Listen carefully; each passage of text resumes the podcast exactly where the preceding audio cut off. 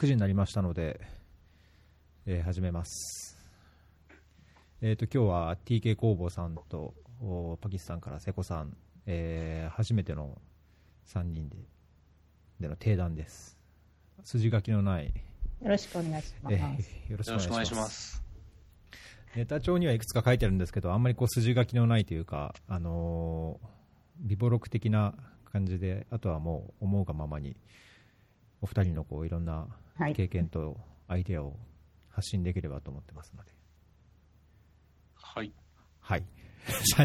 3人だとタイミングが難しいんですけど、あのーなんかイメージでは、あのイスラム、ムスリム系で共通点があるかなというのが一つと、あと、瀬古さんがいらっしゃるパキスタンと、最近 TK さんが主に仕事で関わっているインド、まあ、南アジアっていうところも、あの被るかなと思って、僕も昔、インドにいましたし、そこら辺がかかぶるのと、あと、ノートですね、最近結構いろんな方が使い始めてるノートで、お二人ともすごい面白い、あの記事が挙げられていたので、そこら辺を紹介しつつ、あのまあ、アイデアを共有してみたら面白いかなと、勝手ながら思ってます。はい、よろしくお願いします。よろしくお願いします。混ぜるな危険になればいいんですけどね。混ぜるな危険？うん。いなんかあの、だ宗教絡みの人が何人かいたら楽しそうじゃないですか。まあ確かに、だけど、まあ、いい意味で危険な話を、あの普段あんまりこう聞けないような話ができれば、個人的には面白いかと思ってますんで。はい。はい、お願いします。はーい。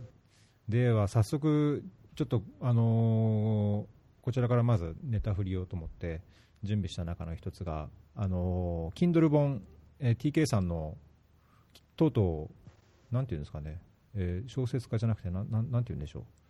本、本を、あ、なんていうんですかね。本を、なんかとにかく出してみました。本をすごい出版おめでとうございます。はい。ありがとうございます。ちょっと思いつきで、ありがとうございます。あのーまあなんとなく書いてみようかな。まあノートを書くようなイメージで、ちょっと出してみようかなと思いまして。ずいぶん軽く、軽くおっしゃいますけどそうなんですよ。なんかその、どこかで Kindle 本は実は簡単に出せるんだよということを知りまして、うんで、ネットで調べたらなんかお金もかからずに、ただ、まあ登録して、えーまあワードで書いてあげるだけっていうようなこと書いてあったんで、じゃあこれやってみようかなということで、ちょっと、この度トライしてみたという感じですね。すごいですね。簡単に言うけど、そんなにね、書けるもんじゃないですから。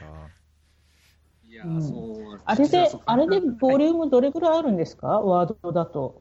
何ページ分ぐらいになる？ワードであれな、120ページ、A4、まあ120ページぐらいですかね。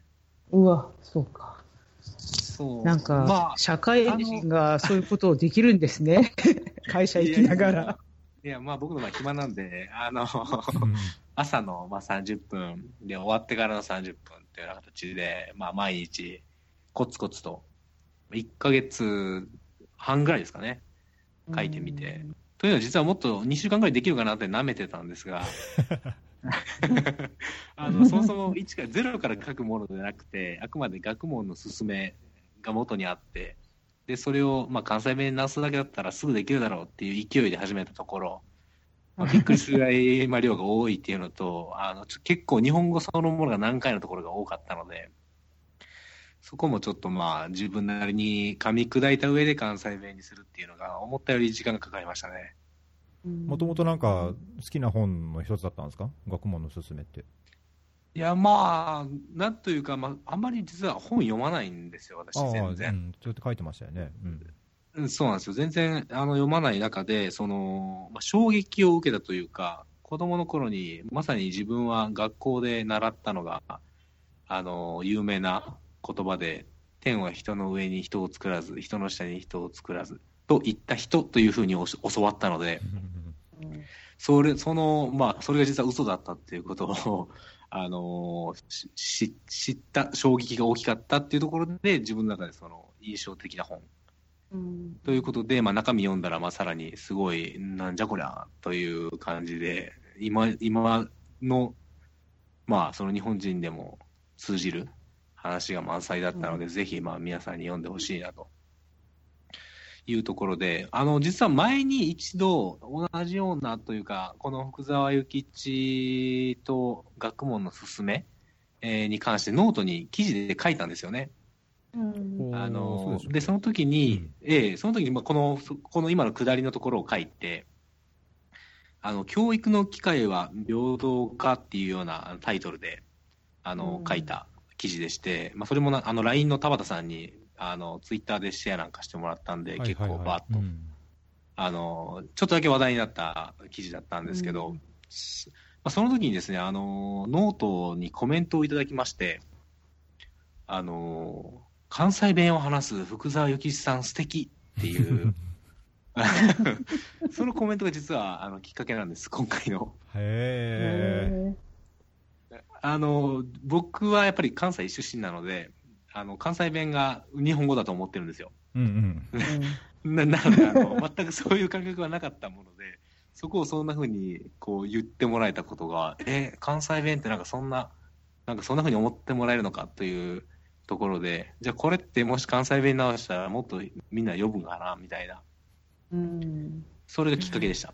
なるほど、まあ、TK さんのノート、本当、関西関西弁の、あのね、トーンで、例えば例えばイラン人とのやり取りとか、インド人との やり取り、すごい、まあ、面白く引きつけられるところがあって、まあ、その関西弁っていう、なんか言葉だけじゃなくて、内容ももちろんなんですけど、そこは確かにいいとこついてるってとこですね。うん。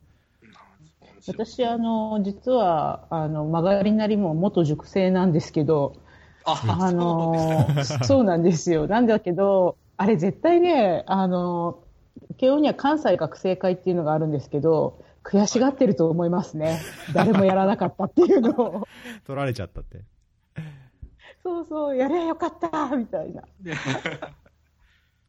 そう、だってみんなそういう会話はね、関西弁でしてるのに、あれを書き言葉で関西弁っていうのは、なんか新しいと思いましたけどね。あれ、大学で読むんですか、必読書なんですか？いや、えっと、入ったからには読んだ方がいいよって言われて誰も読まない本だと思います。やっぱり。そう、いや、あの、持ってましたよ、ちゃんと。持ってましたけど、うん、読み切れませんでしたね。う んまあそうですよね。それってあれですか、昔のその原文そのままで読めという感じなんですか？そうです、そうです。うん。でも。もう、だって、やっとね、受験勉強終わって、なんか難か小難しいことを読まないで済むようになって、イエーイっていう時にそんなの言われても、確かにそうですね。そう、それでなんか放置してました。でも、なんか先生すいませんって思いました、少し。うん。だけどこれ、あれですね、もう学問 C やもう全慶応学生に売れるってことですね。いや、そうなったら嬉しいですね。ね。相当な。なんだろう、なんかちょっと相当で紹介しておこうかな。ぜひぜひ、ぜひぜひ紹介してみてください。今ちょっと一旦落ち着いちゃって、結構ランキングも下がってきてるんですよね。あー気になりますか、ランキングは。なんかやっぱり。全全体のランキングで、やっぱり100位以内とかに入ってくると、勝手にそれが、その、なんて言うんでしょう、し宣伝になって上がっていくんですよね。うん。うん。うん。ただ、そこを目指してたんですけど、結局、最高160位ぐらいかな。で、そこから今は多分300位あたりをうろちょろしてたりしてたと思います。うん。もう最近あまりそれすらも見てないですけど。うん。いやーこれ学生にぜひ必読書としてね、一度誰かが買い出したら、ドえカドカドカっと毎年何、何うん何何千人ぐらいいるんですか、1学年、慶応って。いやー、今どれぐらいいるんだろう、慶応ってさ4000人ぐらいいるんじゃないですか？おーじゃあ全全学部合わせると。うんい、もっといるかな。すごいな。でかいですね。うん。で、しかもほら、あの、あ、わかったわかった。あれにしましょう。あの、幼稚舎受けるお父さんお母さんのこう必読書みたいにしてもらいましょうよ。これそしてだいぶ広がりますよ。そうしたら何万人ですよ。ねえ幼稚園、小学校、そう中学校？高校もうん2つ小学ぐらいあるんですか、校からですね。慶応系高の。校は、慶応は4つ ?5 四つ？いやー五つじゃないかな大きいですね。ニューヨーク入れて5つそう、ですね。ニューヨークありますよ、ニューヨーク。いやー、そうそうそう。グローバルに関西弁で。これは相当反則というか、販売広がりますね。ねえ、いやじゃあ、あの、何かほら、お受験のあの雑誌とかに取り上げてもらいましょううよ。ん。そうですね、それがいいですね。いや、あの、うん僕もまだ全部、あの、恥ずかしながら読み切ってないんですけど、あの、中身、あの、原文ちょっと知らないですけども、中身がやっぱりその、国際的な考えと、まあ、ポリティカリーコレクトな話であったりとかっていうところもあるし、必ずしもなんか、日本の学生だけじゃなくて、やっぱりその、ニューヨークで慶応に通ってる人にも通じるところはすごいあると思い思いますからね。うん。これは本ね当、うん、今読んでも全然なんか色はあせてないというか、まさに今読んでも、まあ書いてましたけどね、今こそ読む本の一つじゃないかなっていうのは感じたし、まあそのうん。ね、うん大阪弁のトーンもやっぱりすごい読みやすさを感じたので、これは真剣にやっぱり、もうん、真剣にやっぱり慶応関係者に売り込んでおくのも一つかもしれないですね。そうですね、ちょっとこ今後、慶応アピールしましょうかどんどんアピールしていきます。いやなんかどっかに慶そうで応の、すよ。ね、なんかあの、ああ、もうじゃあやっぱりあの、ほら。ん？ねえ、なんか、ちょっと書いてみましょうかね。あの、同窓会、同窓会のサイトみたいなところに。いいじゃないですか。関西弁だとこんなになりましたって。ぜひぜひ。ねちょっとやってみます。いやー じゃあちょっと、楽しみにしておきますすねええもう慶応じゃないあの、印税がたっぷり出た時には、ええ。はい。何か、一杯。そうそうそなんか評判っていうう。いかいで、すね。こなんかどうですか？コメントがあったり、まあ、ツイートでも随分、あのーレビューのようなツイートもあるようですけども、どんな反応がありました？結構ね、あの嬉しい反応があって、なんかた逆にその、まあ、読みにくかったとか、そういうちょっと、まあ、アンチなツイートもたくさんあるかなと思ったんですけど、実はそういうのがい一切なかったんですよ。ええ。はい、なんかむしろ、あのーよかったって言ってくれてる人が、まあ、ツイートしてくれる、まあ、そんなにツイートの数も多かったわけじゃないんですけど、あのーそういうういいつものばっかりでしたね、反応は。うん。で、レビュー、アマゾンのレビューの方も、うん。あのー何人かの方が書いていただいてて、で、そっちの方でもなんか結構酷評つけられるかなと思ったんですけど、皆さんすごい4とか5とかしかつけてくれ、まあつけていただいてるんで、ええ逆にだいぶ嘘くさくて、これ身内でやってんじゃないかと思われるような、あの、感じにした仕上がってます。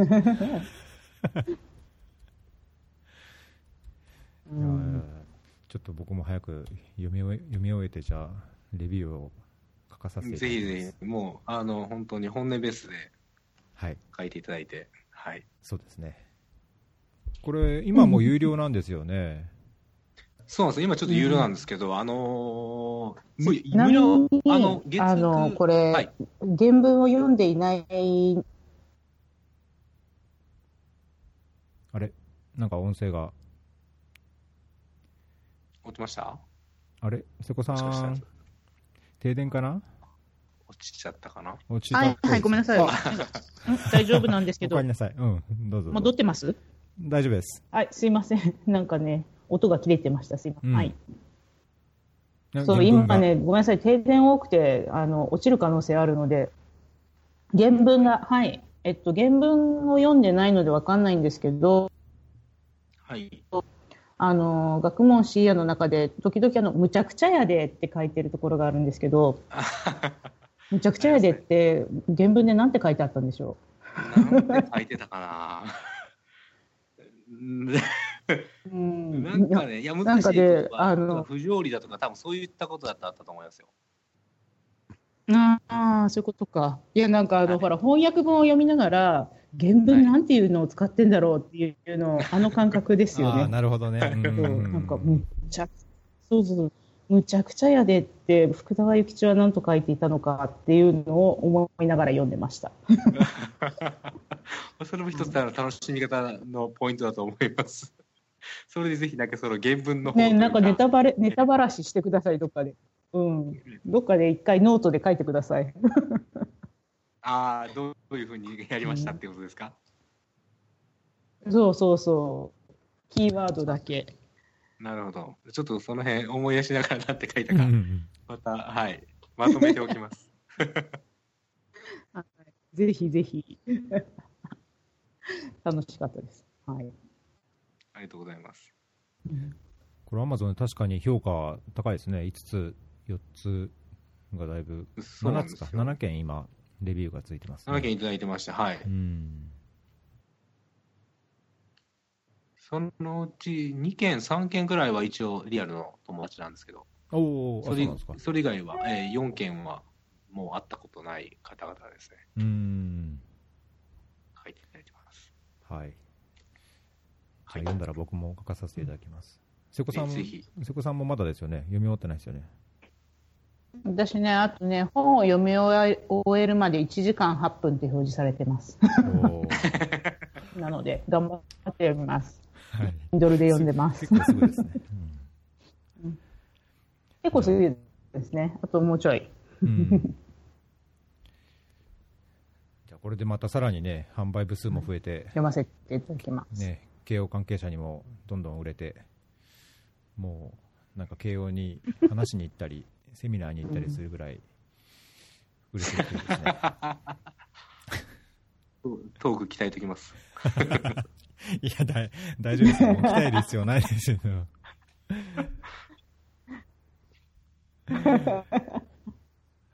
あと、次のネタでちょっと準備させていただいたのが、お二人のノートからいくつかの抜粋というか、最近のあの投稿から、これ面白いなと思ったのを、あの、お話しできればと思ったんですけど、あのー瀬古さんの方からいきますかね。この転職感のお話。これ、良かったですよね。ねえ、よかったですよね。ぜひちょっと、うんえーき聞いてみたいです。あ、あ、すいません。なんかね、あの、リツイートしていただいたので、いっぱい、あの、いいねじゃなくって、あれはなんだっけ、ノートの方は好きか。いただきまして、なんか、いやー、TK さんのおかげと思ってました。はい。TK 法来ましたね、TK 法。いやいやいやいや、もうこれ TK 砲でしたね。はい、すいません。僕あんまりノートのタイムライン見てないもんで、あの、今回あのノートは、この、共有していただいた、逸郎さんに共有していただいたところで、リンクで見て初めて知ったっていう形だったんで、どちらかといえば逸郎砲ですね。そうでしたか。あ、そうですか。はいあだけど、そこから、まあ、うんまあね、だけど、やっぱいいものは広がるという意味では、まあ、ええ必然。的かなとは思うんですけど、いやね、なんか、あの、普段言ってることなんですけどね、あの、あ、そう、あ結構ポジティブに捉えたってもらえるんだなと、はい、ちょっと驚きました、正直。今、うんまた落ちてます？うんあ、大丈夫ですよ。大丈夫か。うん。今、やっぱり今、あれですよね。うん、あのー日本でも今、その、まあ、会社にずっと入れないっていう話が出てて、個人個人が自分に力をつけないとっていうような、ちょっと空気が出てきている中での、すごい響いたんだと思いますよ。うん。いや、そこは僕も感じますね。まあ、僕も似たような業界というか、あのー瀬古さんみたいにこう組織をまたがって転職はしてないので、必ずしも同じとは言えないとは思うんですけど、それでもこう2、3年ごとに違う国で違うポストでっていうのを探してやっていくっていうのを、まあ、考えても、まあ、なんか、すごい、なんていうのかな、新鮮な気分になるというか、まあ、僕もそろそろ1年後のこと考えてるっていうのもあって、うん。こういうのをやっぱり、今ね、まさにライフシフト、ん？ライフシフトでしたっけ？あの今後の生き方、働き方っていううんライフシフト、リンダ・グラットンですね。ええ。うん。これはなんか、あのー日本で働いていても共通するなんか転職感というか仕事感っていうか生き方につながるとこかなっていう感じがしましたけどね。うん。やっぱりすごいですよね。いや、あの、みみんな、だってほら、うん、やっぱり不思議なんでしょうね。なんか、なんでそんなに転職できるのってよく言われますけど、うんだってそういうもんでしょと思っているので。そう、でも、あの、ね、こう、皆さん、やっぱり馴染みがない話なんでしょうね。だけどうん。海外だと、この国際協力とか開発の業界に限らず、結構転職ってありますよね、日本がこう流動性がないだけで、結構海外だとみんなポッと辞めて、しばらく休憩してとかっていう話は聞きますけどね。うん。うん。なんかでもほら、あの、3年同じ仕事してると飽きません？私だけ、うん。僕は秋みたいなのなので、あの、うん。だから海外のというか、欧米のですけど、そういう人たちって、もうもう飽きたから違う仕事と思ったときに、社内で別のポジションを取るのも、社外で別のポジションを取るのも、同じぐらいの手間なんですよね、基本ね。だから、あんまりそこでなんか会社に、あの、しがみつく感じがないんじゃないかなと思いますけど。うんうんうん、確かにね。うんなんか日本もやっぱりその人事に振り回されるよりもこう、ね、いや、ここの部署でこういうことしたいとか、この研究積んだからもっとこういうとこやりたいっていう、そういうような、なんか配属っていうんですか、なんか人事制度になっていけば、なんか同じ組織にいても、より楽しくやりがいのある仕事ができるんじゃないかなと思っちゃいますけど。うんうんそうですねうん日本の会社どうなんでしょうね。日本は多分どうでしょう。もうやっぱり会社に言われて移動させられるって方が圧倒的に多いんだと思うんですよね。なので自分でこれやりたいって、うんまあ、手を挙げることはできるんですけど、じゃあそれ通るかって言ったら多分ほとんど多分通らないんじゃないかなとは思うんですけど、海外赴任のポストのみたいなうん。ぐらいですか、なんか手挙げるとか、会社内公募があるっていうのって。うーん。今、うちの会社に関しては、そういった社内の募集が実はなんか、募集制度みたいなのがあるみたいで、あまり詳しくは知らないんですけど、まあ、空いたポストとかがあったりとかですね、こういう人を求めてますとかっていうのがありまして、でそれはあの自分の上司通さずに応募ができて、相手のその募集してるところとの相談で決めれるみたいなのがあるようです。うんただなんかその条件とかはあって、その、なんて言うんでしょう。今いる部署が何年以上いるとか、なるほどね。うん。そういうんでやれば、なんかまだ良さそうな気がしますね。まあ取り入れて初めて、うん。うんねいや、だってでも、海外勤務とかって、行きたい国とか、あの、喋れる言語の国とか、今までやってた国とかじゃないところに行ったりする人もいるじゃないですか。ああいうの見てると、ね、大変だなと思いますけど。う。うんんそういう意味では、その、セコモさんが行か行かれる国というか、こう、3年ごとに変わる、はい。その場所、地域とかっていうのは基本的には共通してるんですか、いや、えっと、それは結構戦略的に選んでたりはしてました、これまでは。あの、そろそろこの仕事して10年だから、ここでアフリカつけとかなきゃなとか、あの、そう、あの、東南アジアもこれから先仕事が少なくなるから、やっぱりアジアだったら南かなとか、それぐらいは選ぶ基準にしてますけど、うん。だからなんかあの、んでももう基本は見て面白そうか否かだけで決めてるんですよ。あの、えっと、TOR が、あの、ななんですか、職務、え TOR ってなんて言うんだっけ？職務え内容、うん。Terms of Reference の。うん。で、それを見て、あ、面白そうって思ったら応募するし、そうでなかったらしないっていうだけですね。そうで、その売り方、自分の売り方の時に、例えばアフリカで面白そうな仕事だったら、昔アフリカで働いてたその経験をとか、うんぬんかんぬん言うんですけど、はいうん。でも、もうあとはもう好きだけ、嫌いだけっていうだけです。なるほど。うん。なんか、その、今僕、インド、まあ、中東からインドに変わって、ええで、もう、なんて言うんでしょうか。全然、その、人が違うじゃないですか。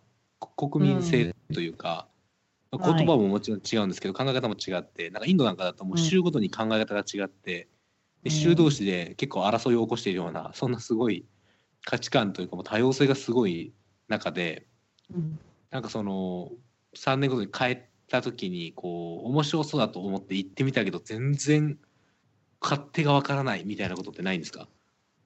あありますあります。私、それこそインドがそうなんですよ。あの、面白そうだと思って行ってみたら、もうなんかアレルギー反応みたいになっちゃって、はい、あの、その時は、まあいろんな理由もあったんですけど、あはの、1年でそこの仕事から別の、同じ組織の別の仕事に変えてもらいました。あそうえそれちなみにインドのどどこの州とか聞いてもいいんですか？あ、あの、デリーにいました。あデイリーですか？はあはい。もうデリーの、もうなんか、もう疲れ果てましてね。でそれはインド人インド人とのコミュニケーションにってことですか？うん、そうなんですよ。あの、まあ、若かったっていうのもあるんですけど、あの、は20代の女がインド人の官僚とこう対等におっさんと仕事をするっていうのがすごい難しい時期だったので、はいはい。それでなんかやられちゃったんですよね。うなるほど、ん、そう。なので、私はあの、はい、もう一生インドには行かないと決めてますけど、マジですか。マジですよ、もう。なんかもう死んでも行かないとか言ってますけど。そう。やっぱりインドってそトのランジット、はい。ええ？あの、トランジットで、デリーじゃないところでトランジットで24時間以内になら行きます。でももうデリーは絶対嫌だ。なるほど。それぐらい嫌になっちゃうんですよね。なんか嫌な人って本当とことん嫌になりますよね。うん、だと思います。で、その時って、あの、私、中国にまだ行ったことがない時期だったんですけど、そのインドからまあ逃げ出させてもらって、次の年かな？に、あの、中国出張があって、でみんなにあの、あ、インドあれだけ合わなかったってことは中国大丈夫だよ、あなたって言われて。うん。で本当にやってみたら仕事やりやすくて、あの中国との仕事は嫌いじゃないんですよ、私。えどういうことですかあそれって？インドえに合なんかね？わない人は中国で会うんですか？あのその傾向が高いんですって。へえ。あのインドのあの仕事のやり方が苦手だっていう人は、中国のやり方は楽ちんだっていう人が多いって。その逆もありってことですかね。逆もしかりでしょうね、きっとね。へうんあのインドも中国も両方好きだし得意っていう人は私は本当に見たことないんですよ。ー。お、本当ですか。へえうん。あります？どなたか知ってます？いや、本当にね、国連にいた時も、その二つが両方得意な人って私見たことないんですよね。いやー僕、インド派なので、中国にで仕事したって人あんま知らないからちょっとわかんないですね。うん。そうなんですよね。で意外とね、あと中国の仕事がやりやすかったっていう人は、アメリカも仕事しやすいっていうんですよね。ほう。うん、なので、なんか、うあの、本当にステレオタイプだけの話ですけど、私の中では面白いなと思って、いつも、あの、聞いてる話なんです、今。うーん。逆にじゃあ、インドで会う人はアメリカも会わないみたいな？中国とアメリカでダメみたいな？そこら辺の相関関係もあるんですかね。どうなんでしょう。なううん、でも、あの、三段論法で話をしたがるのは中国人とアメリカ人一緒なんですよね。うん、なんかそういう、あとこうなんか、コミットしたからには、最後までやりましょうみたいな感じは、あの契約社会のアメリカと、それからなんかこう責任取らされる社会の中国みたいな感じで共通してるんですよ。で、あの、インドのケオティックな、こうなんか、まあ、とりあえず言う、あの、うんとは言うておいたけど、みたいな感じのは、あんまりアメリカとは相入れてないんじゃないかなと思いますけどね。そういう意味では、ね。そういう意味ではちあ、なんか日本とインドって近いのかななんか、ノーと言わないとか言いながら、いやいや、うん、どうですか、TK もしかしたらそうかもしれないですね。うーん、ノーと言わないというのは、やると言っておきながらや、実際はやらないとか、そういうことですか？うん、っていうかあのや、本当はやりたくないんだけど、とりあえずイエスって言っといて、後からなんかその約束したことを、そんなこと言ったっけ？みたいな感じ多くないですか？それはね、あの、インドはめちゃくちゃ多いです。そうですよね、そ半端じゃないですね。う。うん。ね、そう、ほら。結局、上のそれって日本っ人、ぽいでしょ？でも。そう、まあ、そうか、いや、日本っぽいのかな。どうなんでしょう、確かにインドの政府とかだと、やっぱり上の人はうんって言っちゃって、その下が、俺は聞いてないだとか、そういうことはやっぱり平気で言っちゃうんで、うんそれがもう仕事を進めていく上では、もう厳しいですね。そうですよね。うん。あの、でもそれは、あの、アメリカも、あの、その傾向はあると思うんですけど、中国も、いや、上がうんって言っちゃったんだったら仕方ないみたいな感じで動くので、ああ、なるほど。うん。あの、そういう意味では約束守ってくれるから嫌いじゃないですよね。ああ、そうなんですね。うん。なんかそれでいくと、た例えばその契約書をどこまで重んじてるかというか、法律だったり、そういう意味でいはくと、インドで契約書って本当合ってないようなもんだなっていうのは日々感じてるんですが、うんなんかこう、結構細かく詰めないですし、で、絶対その詰めないところ後で揉めて、で、聞いてないとか知らないとかっていう話になったりとかってするっていうのはもう日常茶飯事ですね。どうしようもない感じですね。いや、本当になんか、どうしようもねえなと思いながらはい 感じてますけど。でも一応さん好きなんですよね、インドね。そうですね。僕の血にはインド人の血が流れてますから、生理的に好きな方ですかね。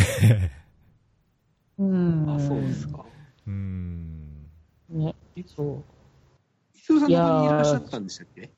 インドは僕2年間タミルナードに留学して。で、1年間 NGO のスタッフの時は、プネとかバンガロールとか、あの、はいはいはいまあ、西と南を中心に点々と動いて、最後1年、ムンバイにいましたね。ほとんどだから西と南ですね。うん南とその、まあ、西から北って結構性格が違いません、違いますねイ。ンド人、うん。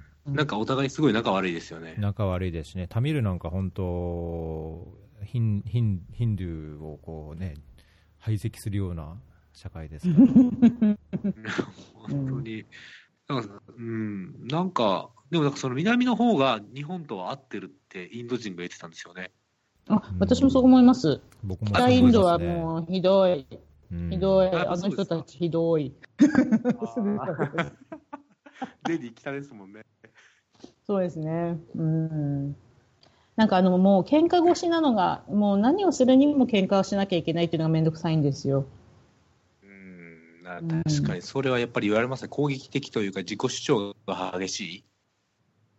うん。なんかそれってねなんかあれな、なんか中東と混ざってるからだっていう説も聞いたんですけど。あーアーリア系ってことですか？はいはい。うんう。んまあ確かにね、それはあるかもしれなまあ、いですね、通じる部分はあるのかな。うん。ね面白いまあですよ確かに、ね。うん、どこで仕事するかっていうのも多少、ね、インドって一括りにするとやっぱり難しいから、僕やっぱり南の方でいい思いして、西でちょっと疲れたなと思ってる程度だったんで、これであのデリーとかコルカタとか行ったら嫌いになるかもしれないですしね、期待ってやっぱり、インドとかクソくらいと思うかもしれないですし。う えー それは可能性としては多分、分かりますう。んそうですね、どこに行くかですね。ですね。あ、でもさっきの、あの、インドがダメなら中国会うよって言ったのに近いんですけど、うんあの、パキスタンに行くっていうのを決めたときに、あの、いろんな人と話してて、まあ、インドが嫌いなあんただったらパキスタン大丈夫だよって言われて、で、そうそうそう、来てみたらやっぱりね、あの全然インドより好きなんですよ。うん本当ですか？そうなんですね。敵の敵は味方みたいな。うん、でももうなんか本当そんな感じ。そう、もう対インドで、あの、いつでも結託できるって感じですよ、私の中では。そうなんだ。まあなんかパキスタンも似たようなもんかなっていうイメージだったんですけど、違うんですね。いや、私もね、なんかあの、こう、ちょっとお行儀のいいインド人ぐらいだと思ってたんですよ、パキスタンって最初来るまでは。もう本当になんか私が間違ってました、ごめんなさいっていうぐらいね、もうインドとは一緒にしちゃいけません、ここの国。おーそうんですね。ん、やっぱり違いますよ、全然。うん。南アジアも深いですね、じゃあ。深いですよ、とっても。うん。まあ、人口も多いですしね。うん、まあね、確かに。うん。そうなんです。あまあでもパキスタンってもう、うんあ、どうぞ。どうぞどうぞ。あ、いいですか？あの、パキスタンって基本は全部イスラムなんでしたっけ？はい、96%イスラムです。ああ、なるほど。うん。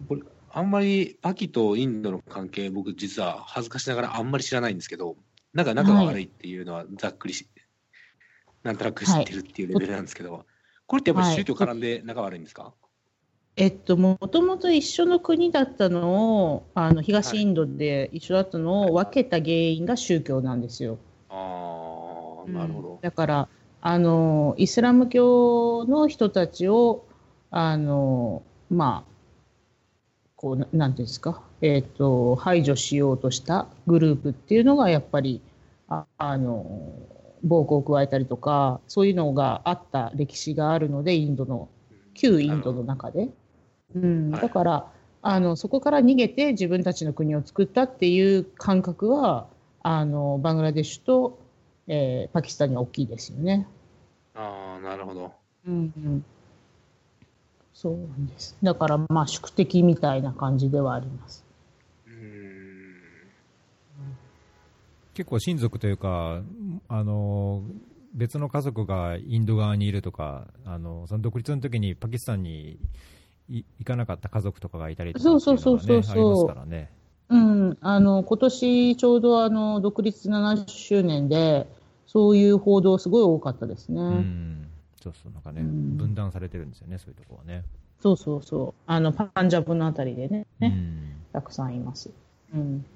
昔のなんか、ガンディーの頃のいろんな映画とか見ると、やっぱりその独立前の時に、あのムスリムの人がね、引っ越しじゃないけど、荷物抱えて歩いてパキスタンに歩いてって、で、パキスタン側にいたヒンドゥーが今度インド側に歩いてきてみたいな、そうそうそうね、そう映像がそう。よくありましたけど、うんうんへえ。そうなんですねな。うん。いや、あの、本当に、こう、なんか、歴史の授業で習ったやつって感じですよね。インパ戦争とか、うん、んなんかいろんなものが。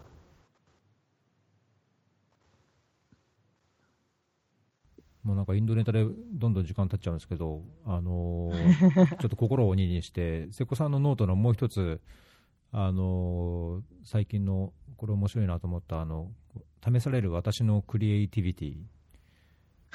であこれクリエイティブになってもちょっと無理な問題じゃないですか？もう無理、ね無理。もうまさに無理ゲーってやつですよね、これね。無理ゲーですよね、これね。ね、いや、あの、本当にね、いや、誰か、誰か私に知恵をくださいっていう感じですね。堂々巡当無理ゲーですよ、これ。そうなんです。で、まあそうやってして、あの、本当にね、どうしようもない状態の時には、もうなんか最後は教育が悪いっていうところに落ち着くっていう、こう、業界的あるあるなんですけど、でもね、なんか、人様の税金でやっている事業なので、あの、無理くりでも成果は出さなきゃいけないですからね。もうちょっとなんか、いろいろ試しているところです。うんうんなんかこれ、僕もあの僕の感じるところではあの、なかなかこう正解っていうか、なんていうんですかね、あの効果の出るイ。ンターベンションがないとは思うんですけども、そこでこれ、こんだけ考えても無理だから、もうやっても意味がないとするのか、なんか少しでもそのわずかな効果を出すためにやっていくで、どこまでそれにお金をつけてやり続ける必要があるのかっていうのは、なんか時々、あのいろんな局面で考えなくちゃいけないところだなと思うところもあるんですけど。うん。なんかどうしても仕事でやんなくちゃいけないってなった時に、なんかそういうジレンマとかって感じ感じません？ジレンマというか、まあ、それがこのクリエイティビティの限界を感じるところなのかもしれないですけど。うん。あの、いや、もう、できることはやろうとは思っても、できないこともあるっていうのは、こう、諦める瞬間もやっぱり持たなきゃいけないとは思ってるんですよね。そこが多分、あの、コストエフェクティブネスだったり、いろんなこと考えるんですけど、うんそうですね。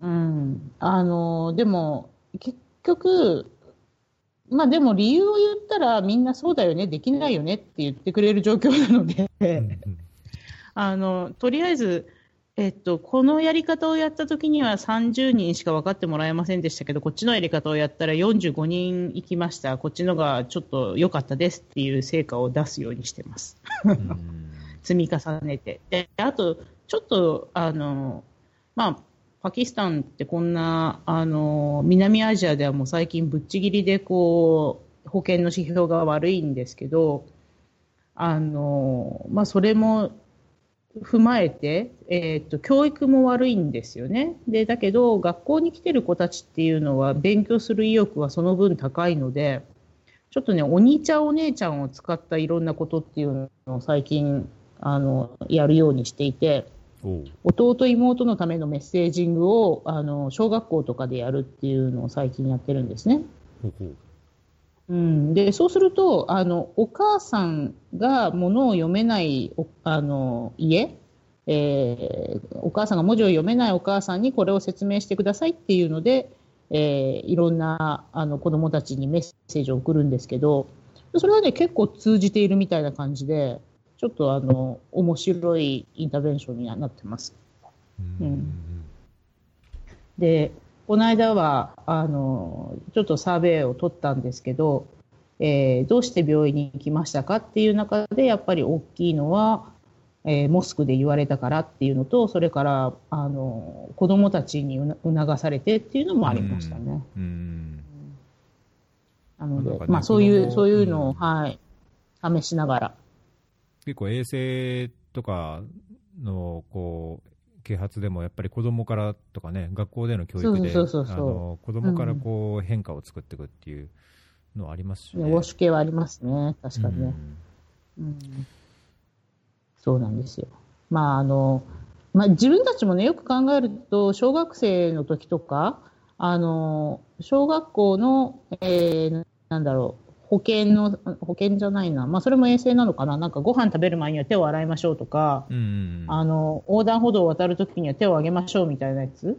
で、あの、親がしてなかったらお母さんダメや、ダメじゃんとかいうのありますよね。だからそういうノリで、そうそう、そういうノリでもうあの、親に説明してって言って子供に頼るっていうのが最近のやり方です、私の。うん。そうですね。僕もよく子供に怒られますから。ABC じゃないよ、ABC だよとかってなんか すいませんさ。すが。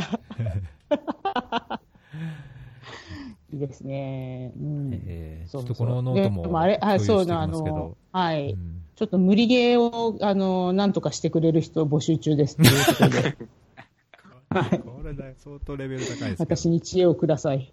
はい。じゃあこれも共有、ちょっと共有して、アイデア募集かけておきましょもちろんですね、お願いします。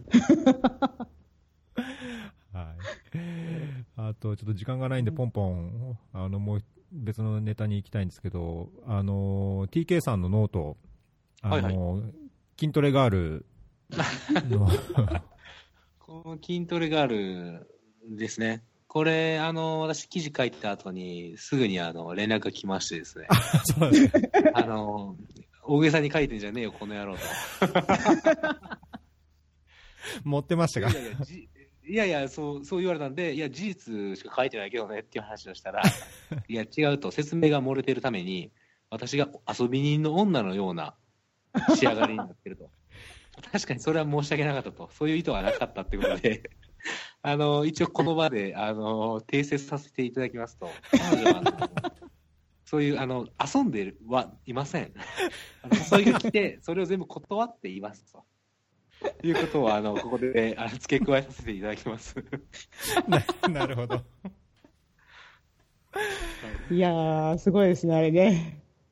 いやー、まあでも本当なんかその、その狭い世界で尖って、で、その上の、上の方に行くと、やっぱりその上同士でつながりやすいとかっていう話は、まあ彼女本当に言ってたので、う。うんん。なんかそういうのも確かにそうだなとか、あとそのファンっていうのに甘んじてると、もう一生ファン止まりっていう話もまあ確実に彼女は言ってましたので、うん うんでもまあ、それもまあ確かにそうだなっていうのはありまして、それで、ちょっと私もふと考えたのがですね、まあ自分もまあ、そうそう中学生の頃とかアイドルとかにのめり込んでたタイプなんですけど、えこう、やっぱりその、なんか、まあ別に私以外も、その大人になってくると、なんかそういった何か、もう熱烈なファンって多分なくなってくると思うんですよね。うんうん。と僕は感じてるんですけど、いかがですか？なんか今ファンとかって言える人いたりします？え瀬古さんいます？ないです、ないです。ない、ない。あの、うん、何にもない。なんか、あんまり、その芸能人とかにそもそも興味がな、ないくないですか？ああ、だってもうまあ現ね日本のなんかあの、まあ、日本とかアメリカのこうテレビに出ている、こはい。うね、き小綺麗な人よりも、なんはいかもっとほら、あの、変な、変なこう、癖になる魅力のあるローカルのおっちゃんとかおばちゃんとかお兄ちゃんとかいっぱい周りにいるので、そうですよね。ええそう、なんかあの、はいはい。そう、画面で綺麗な人を追っかけるっていうのはもうないですね。ないですよね。ない、ない。うなんかそこ、そこ、んなんかそこも関係してるのかなってちょちょっと思ったりもしたんですよね。なんか、それでいくと、やっぱりその周りで、なんかドラマを見ただとか、なんかその、なんて言うんでしょう、芸能人がいたとか、有名人がいたとかって、まあ、やっぱりそうやって盛り上がる人たちがいる中で、僕は別に本当に正直、テレビも見てないですし、なんかうんで、でという、その別に他他人、他人だからねって思っちゃうんですよね。うん。僕、僕のその話をして友達になれる距離感にいるんだったら僕興味を持つんですけど、うんなんか、そんなに他人のことそもそもあんまり興味がないかもしれないという、ちょっと自分の性格の悪さにも気づきつつ、なんか僕は激しく同感ですね、そこら辺。ううん。そうですよね。うんなんか、全然興味わかんないです。興味わからないです。多分自分の人生が楽しいというか、まあちょっと大げさに言うとですね、なんかそのうん楽しいこといっぱいあって、その中で人の、人に使う時間がないというか、うん。なんかなんかそこがいわゆるちょっと、なんか違うところで、まあ、まあでも別にファンが悪いことではないと僕は思うんですよね。うん。うちの両親なんかでも熱狂な阪神ファンですから、おー。で本当に一喜一憂してて、なんかすごい、うん。それはそれで羨ましいなと思うんですよね。うん。うんうんなんかその試合が勝ったっつって本当に飛び上がる、もうテレビの前に飛び上がったりとかして喜んでるんで、なんかすごいなと思ったりとかするんですけど、なんかまあ、いつからか、その、誰かが何かやってることを、直接自分の人生に関係なかったらなんか、ああ、そうなんだっていうので終わっちゃう。うん。てる。うん僕、唯一、ファンっていうか、すごいやっぱり飛び上がってこう、自分をこう、なんだろう、投影してというか、あの半分重ねながら興奮するのはやっぱサッカーですかね、だからサッカーの選手とか、この前もなでしこジャパンの選手が来たんですけど、はいはいなんかやっぱりもう4、5年前かな、2012年ぐらいに日本であった世界大会で活躍した選手が今、フル代表に入ってて、でやっぱそういう成長とか、なんかね、昔は若くてあれだったのが、今、フル代表でバリバリやってって、所属チームでもやってとかって見ると、なんかファンとは言わないまでも、やっぱりこうすごい気にはなりますけどね、そういう意味では、なんか僕、サッカーにはすごいこう入れ込んでますね。あれですよね、伊藤さんご自身でもサッカーやられ、今でもやられてますあ、やってます、やってます。うん。あ、多分そこでやっぱり自分との生活の接点があるっていうのもやっぱ大きいんじゃないのかなと思ったりもするんですけど、ね、そこはあるあるかもしれないですね。うん。うん、まあ、そういう、うん、そうですね。僕もそういう意味でそのアメフトとかやってたんで、そのアメフトの有名選手とかを街で見かけると、おとかってなっちゃいますけど。まあ、そうですね、それぐらいですかね。いやまあ、だけどこのでもね、一つ、うん、あどうぞごめんなさい、一つちょっと面白いなって、私、自分でさっきからあのテレビももうずっとない生活をしてて、えーと、日本のも見てないでしょ？でじゃあ何を追っかけてるかっていうと、ね、意外とね、でもあのそれこそこう顔も知らない人だけど、ブログでなんかあの見てるとか、そうそういうのって最近増えてきたなと思って、で私、この人の考え方好きだわとか、この人のやったあのお仕事好きとかっていう人のツイッターフォローして、えー、ブログ読んで、なんかインタビュー記事読んでみたいな、まあ、インタビューはあの限られた人ですけど、そういうのとかね、結構してるなって、その今お話聞きながら思ったんですよね。なんかあの、自分にとっての、こう、あの、いわゆる英語でのアイドルが、あの、テレビとかメディアに出てくる人じゃないところで作ってるような気がしてきました。ああ、なるほど。それ同感、うん、やっぱり同感僕。そうですね。僕もすごく今、自分もそうだなって感じましたね。うん、うんだってね、変な話ですけど、私があの、あの、TK さんのノートを一生懸命読んでるのなんて不思議な話じゃないですか。あの、そうそう。お会いしたこともないし、そうそう、まあ、ある意味ファンなんだよなと思って。うん、なんかそういうのって楽しいですけど。いるのはいますね、やっぱり。準備を。ああ、筋トレ？筋トレで頑張ってますよ、私も。そうそう。そうそう何フェチですかっていうのは分かんないですけど、まあ、あのそれはそれでね、筋トレも頑張らないとね。ぜひぜひ。はい、いやでもそそういうなんかいろんなあのこう芸能人に代わって興味を持てる人ができたっていうのは大人になったことなんですかね、やっぱり世界が。うん、ね、今の時代ではね、そういうのがやっぱり可能だし。うん。ね。だと思います。インターネットの助けが大きい気がしますね。うん。確かに。で、また、あの、なんかこう、薄っぺらい人の薄っぺらさも分かるようになっちゃったじゃないですか、インターネットのせいで。うん。なるほど。まあ、確かに。それは、ね、なんとなく分かります。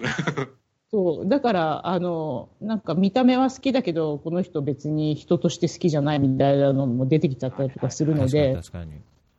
うん。だからそれがこう、いろんな価値観に変わってきてるのかしらと、ふと思います。うん。でも、なんかそうやってやってるとね、自分の好きなもの、あれ？切れました？僕あの、ツイッターは、あ、全然なんか、あんまり好きじゃない人も、あえてちょっとフォローしてたりするんですよ。うん。なんかその、全く理解できない考えも、たまにこう、タイムラインで見ておこうという。ので、バランスをなんか一応取っとこうかなって、あの、無駄な抵抗かもしれないですけど、見てますね。ちょっと瀬古さんのお話がなんか途中切れちゃって、音飛んじゃったんですけど、あの、はい、今、TK さんがおっしゃったところ、僕もあ危機感というかちょっと危ないかなと思ってて最近もやっぱその、いろんなアルゴリズムで AI でとかディープラーニングとかあるじゃないですか、でなんか知らず知らずのうちに、多分自分のツイッターのフォローしてる人とか自分が追いかけてるいろんな、まあ、メディアとかブログとかってやっぱり自分のこう似たようなものばっかりを見てるところがあって、なんかやっぱりそう自分のこう、なんていうんですかね、認識というか、あー違うところ、違う考えとか、そこをなんか知らず知らずのうに自分でフィルターかけて、自分なりのなんかアルゴリズムを作っちゃってるんじゃないかっていうのを最近感じることがあるので、その TK さんみたいに全く違うとか、なんかあえて嫌な人の話を聞くとかっていう機会って、やっぱり持たなきゃいけないんじゃないかなっていうのは最近思いますね。うそうですね。あの、私、今、仲いい人に新聞記者がいるんですけど、あの、やっぱり、こうネット時代ってどうしてもこう好きなものしか食べない社会みたいなのになってるから、情報をね。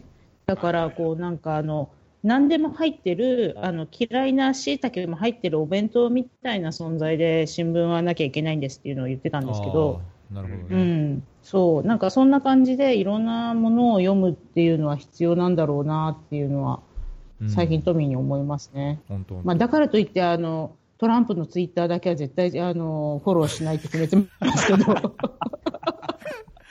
まあ実もうそこはね、もうあの、もう心情としてしない。まあ宗教上の理由としてね。そ うそう、そんな感じ、そんな感じ。うん。まあ、そうは思ってますけど、うん。ね。ひどいっすいからね、ろいろ考えま彼。すよね。よ、あ、と、あの、フォローしてます？トランプは。してます。僕もしてたと思うな。で、この間、ちょうどイスラムを攻撃する動画をシェアしてたので、彼が。そうそうそう。で、本当こいつはダメなやつだなと、あの、思っちゃいましたね。ね。なんか、そうそうそう。まあ、あの、うん、椎茸も1週間に1回だったら食べるけど、なんか毎日は見たくないなって感じですよね。あ確かにそうですね。そうなんです。うんまあ、そういうことで。はい。あいの、や情報、情報を選ぶって難しいですよね。でもねう。。うんそうですね。筋トレクラスターからだいぶなんか深い話になって、そうですね。なんか、できましたね。ごめん。えはいやーこのノート、あのーいろんなところで本当、今までノートやってなかった人が始めましたとかっていうのは最近ちらちら見るので、これはぜひ、うんあのー聞いてくださってる方にも、お二人のノートはもうおすすめなので、ぜひね、見ていただいて。ありがとうございます。ははいい。あ、あとちなみにあの、SNS が全部止められた先週のあのパキスタンでも、うんあの、日本のメディアであるノートは止められなかったんですよね。そう そういうところあるんですよね。そうだからうんそう、だから日本語ってやっぱりなんかあの、なんか世界が見てる言語じゃないんだなっていうのが一つと、まあでもそういうメディアが一個あってもいいなってちょっと思って、そう、あの、自分のこう発信する場としてね。うんなので、あの、ちょっとノートをこれから頑張ろうというふうには思ってます。うんうんそうそう、エチオピアもそうだったんですよ。エチオピアも全部、フェイスブック、ツイッター、インスタ、ワッツアップそうそうそう全部ね止まっても全部落ちた時にノートはね、大丈夫だった。それいいのか悪いのか分かんないですけどね、ある意味ね。そうですなね。んか、うん、あの、害もなければ相手にもされてないという意味なのかもしれないけど、うん、そうです。まあ、はいだけどね、あの非常に見た目もいいし、使い勝手もいいし、課金っていうか、そのサポートを受けることもできるし、なんか非常にいいメディアかなっていうふうには思いますけど。うん。ね、そうですね。じゃあこれそれぞれのあのネタ、ネタじゃないな、記事を、リンクを貼っておきますので、はい。お願いします。これからもぜひ面白いネタを共有してください。はいもうちょっと今日時間、あれですね、もう1時間経っちゃいましたよ。なんか、早いですね初めて。5分ぐらいのつもりだったんですけど、1時間って、まだ準備したネネタ帳の2つしかカバーしてませんけど、あと1、2、3、4、5、7個、8個ぐらいありますけど、ちょっと限界ありますね。どどれいきましょ三島さんなんだっけ？あの、ナショジオのやつは？うあこれじゃあ宣伝だけというか、ちょっと日本で見れたら見れますかっていうあれなんですけど、なんかロングロードホームっていう、あのイラクでのなんか救出作戦、えーうんうん。とずいぶんあのひどい襲撃に襲撃にあってっていうか、なんていうんですかね、あの武装勢力というか、テロ組織に急にこう襲われて、大変な、あの任務っていうのをドラマがあるんですけど、日本でも11月末かな、12月頭か。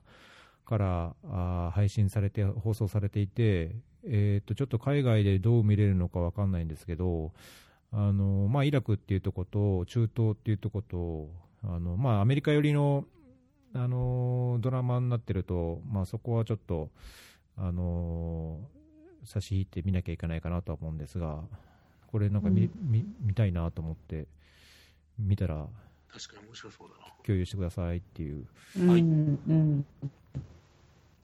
これってケーブルかなんかなんですかね、あウェブから見れるのかな？うん。あでも、あのあれですよね、普通になんか、有名どころの俳優さんが出てますよね。あ、マジですか？僕全然俳優わかんないんですけど、うん。と思いましたけど、あの、うんトレーラーだけ見て、えーって思ってたんですけど。うーん、うん。いやー知ってる人いませんね、僕は。あ、そうですか。まあね、そうですね。うーん、これはちょっと気にでなったなっていうだけですね。ああー、まだでも、これ、始まったばっかり？これうん、始まったばっかだと思います。そうなんですね。ちうょっとん、まあ、ただ、英語のやつはもうややってて、日本語吹き替えなのか、日本での放送が始まったばっかりなので、うんオリジナルうんうんがどうなのかっていうのはちょっと知らないですけどね。そうですね。ちょっと探してみます、私もう。。うんん。ちょっと私も探しています。はい。残念ながら Amazon では見れないですね。ねえ、Amazon じゃ Amazon じゃうんナショジオの、あれでしか見れないんですかね。うん。フール、フールは見れるみたいですね。おフルマジですか？お、そっか。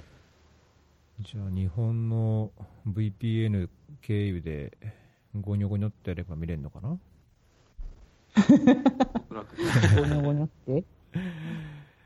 まあ、まあ、ゴニョゴニョですよね。うんえうーんちょっとじゃあ、うちのパートナーに相談して、見れるかどうかやってみようかな。ううんん。はい。うん私も年末に帰った時に、あの、試してみます、あれ、これ。僕も年末帰るんですけど、はいオフ会、ね。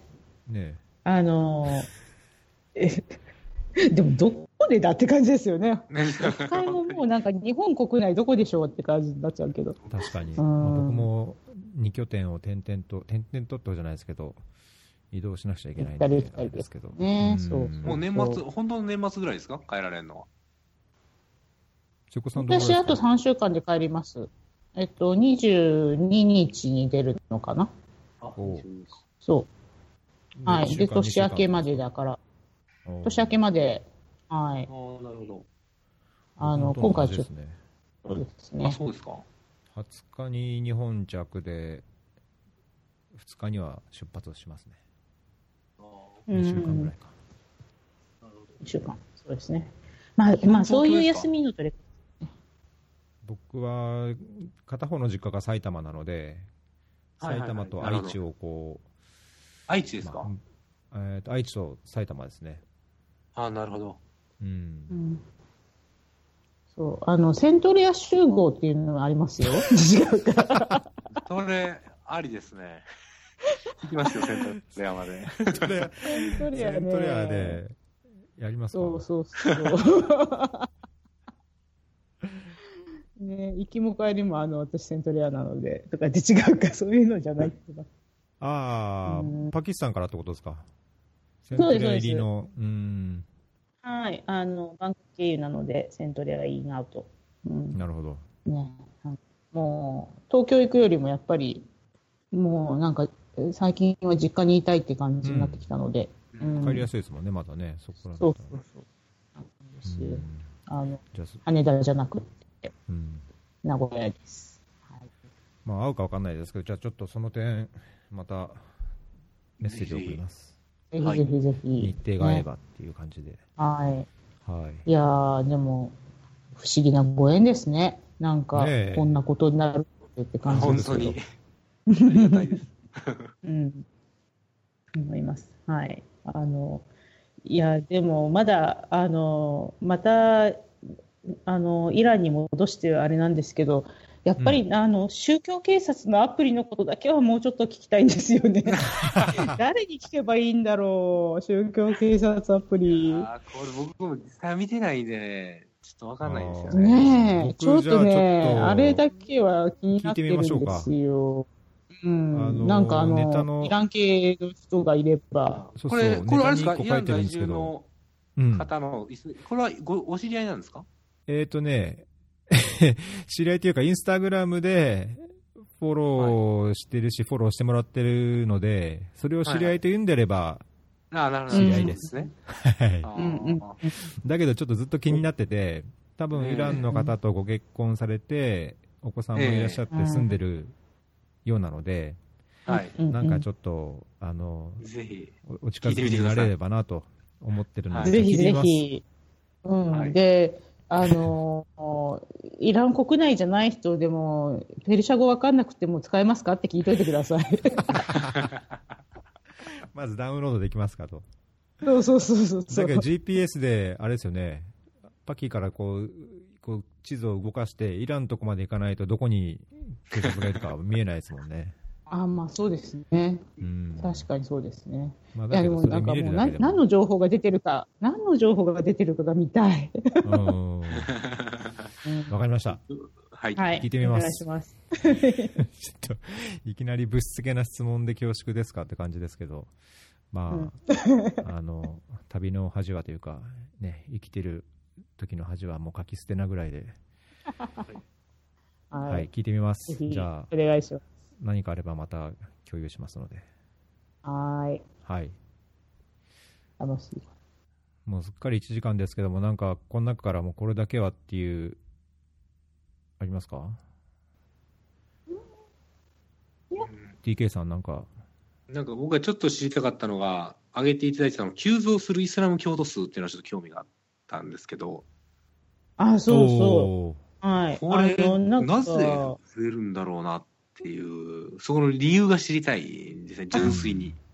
純粋に理由は、あの、イスラム教徒たちのファミリープランニングが成功していないので、あの、はいはい人口増加率が多いんですよ。なるほど。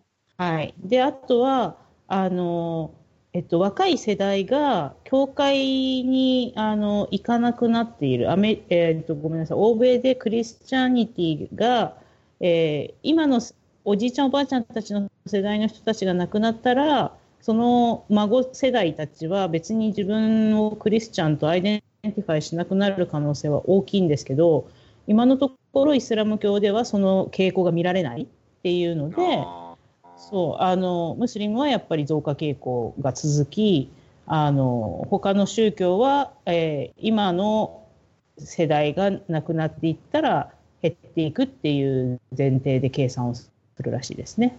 ああ、なるほど。そそうだから2040年にあのクリスチャンと、えーイスラム教の数は一緒になるっていうんですよ。はいはい。これって、要はそ、その今のお話聞いてると、やっぱりその発展途上国とかで、こう、人口増加しているところの勢いによって広がっていってるっていうようなイメージなんですかね。そそれと、あとやっぱりあの、えっと、イスラム教徒に、えーなる、えー欧米の人っていうのも少なからず出てきているっていうのがあるらしいです。はい。まあ、それはそのあのリンク貼ってもらってるところに書いてあったんですけど、うん、あのなんかあるらしいですよ、そういうのも。うん。そうなんです。でも、イスラム教徒ね、なんか、いやー、これ知っとかなきゃダメだなと思う時になってきたので、うん、ど。はいあはの、今、今こういうご時世で、あの、イスラムの社会に、あの、こう、なんですか、こう、知見を持てたっていうのはいいことだったなと思って。い。うんうんそうですよね。日本でも本当増えてきてますもんね。その、ヘジャブかぶった外国人といそううか。そうそうそうそう。んなんだけど、私、あの、去年、あの、パキスタン人を日本に連れてった時に、もう本当にあの、ハラルフードがなくって、すっごい苦労したんですね。はい、はい、なのでそうですよね。そう、いやーなんか日本、うん対応できなきゃダメだよって、すごい思ってます、今。うん。そうですね。うんね。はい。まあでも、あの、イスラムおもし面白いって言っちゃ、あの、不謹慎ですけど、興味深いですね。うんそうですよね。うん。これ、ファミリープランニングっていうのは、あれですか、やっぱりその一夫多妻制とかっていうのも関係、まあ、含めてっていうことですか？いや、そういうわけだな。そういうわけじゃないです。あの、どっちかというと、あの、一夫多妻ってあんまりないんですよね、実際にはね。あのうん頭数としては。なんだけど、うんまあ、それ以上に、その、なん、なんていうんですか？こう、やっぱり男性が生殖に関する、あの、こう、決定権を100%持ってるっていう、このご、うんあの、状態が、やっぱり子供が減らないっていう話ですようね。んいや昨日なんかシリア人の人と話したんですけど、あのえっとね、自分自身は9人兄弟って言ったかな、うん。で最近は減ったんだ、もうそんな古い時代じゃないから、なでこ子供は何人って言ったら、あのまあ、平均的5人とかって言ってて、うん。まあ、それでもやっぱり、まあ、シリア人はもう本当、子供ばっか作ってって、レバノン人はなんかや避難してるんですけど、まあ、なんかそういう傾向はやっぱうんうりん。あるんですかね。そうですね。そう。まあでも、そう、なんかもうインシャラですからね、すべてがね。子供ができるも死ぬもインシャラだから、もうしょうがないんですけど。いやーはいねこの伸び率っていうかすごいですよね、うんこの表グラフを見るとす。うんうんうん。そうなんです。はい。なので、まあ、ちょっと、これの後どうなっていくかを気になって。うんうんだけど人口がインドを超えて10億人を超えるっていう、ああ中国を超えて10億人超えていく、いどんどん増えていくっていう、インドのヒンヒンドゥーがあんま増えてないっていうのは、まあ、インドもいろんな宗教がいるから、そうそうそう、ねそうなんですね。うん、みたいですね。はい。まあでもね、まあインドも、インドも、そうそうそう、どうなるかわかんないし、あの、インド人英語が聞けることは、あこれからすごくいい教養になるかもしれないですからね。後の社、確かにね。うん。なので、ちょっとなんか先取りしてるかもしれないですよ、私たち。